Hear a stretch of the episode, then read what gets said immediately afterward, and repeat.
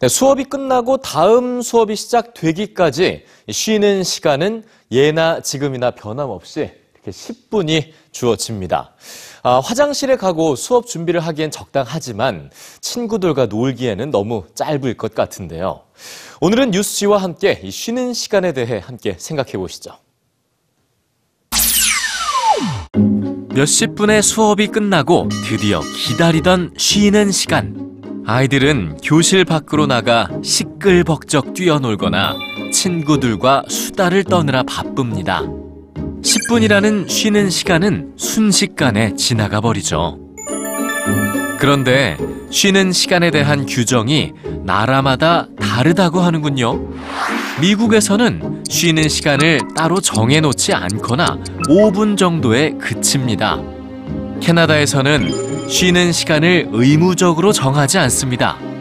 퀘벡주의 학교의 40% 정도가 하루 동안 30분이 채 되지 않는 쉬는 시간을 제공하고 있다고 하는군요. 더욱이 다섯 개 학교 중 한 곳은 오후 수업에는 별도의 쉬는 시간을 고려하지 않는다고 하는데요. 하지만 올해부터는 아이들에게 20분의 쉬는 시간이 정확하게 제공됩니다. 쉬는 시간이 아이들의 건강에 미치는 긍정적 영향을 강조하면서 학령기 아동에게 쉬는 시간을 더 많이 허용하기로 결정한 거죠. 한 아동 작업 치료사에 따르면 쉬는 시간은 아이들이 친구들과 야외 활동을 하는 유일한 시간이라고 합니다. 이 시간 동안 휴식을 하기도 하지만 친구를 사귀고 창의력을 활용해 놀이를 만드는가 하면 자신의 신체의 한계를 시험하기도 한다는 거죠. 아동의 신경 체계는 자연적으로 자신의 감각을 사용해 각자에게 필요한 게 무엇인지를 깨닫게 하는데요.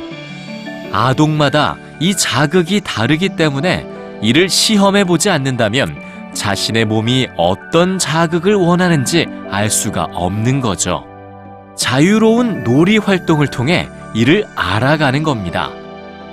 체육 시간에 하는 스트레칭이나 운동 같은 특별한 활동은 신체 발달 효과는 있지만 아동의 신경이나 정서 발달 면에서는 자유롭게 쉬는 시간이 미치는 효과와는 비교되지 않는다고 합니다. 잠깐 동안의 쉬는 시간에 나무에 올라가고 친구들과 달리기 경주를 하는 게 훨씬 더 효과적이라는 거죠.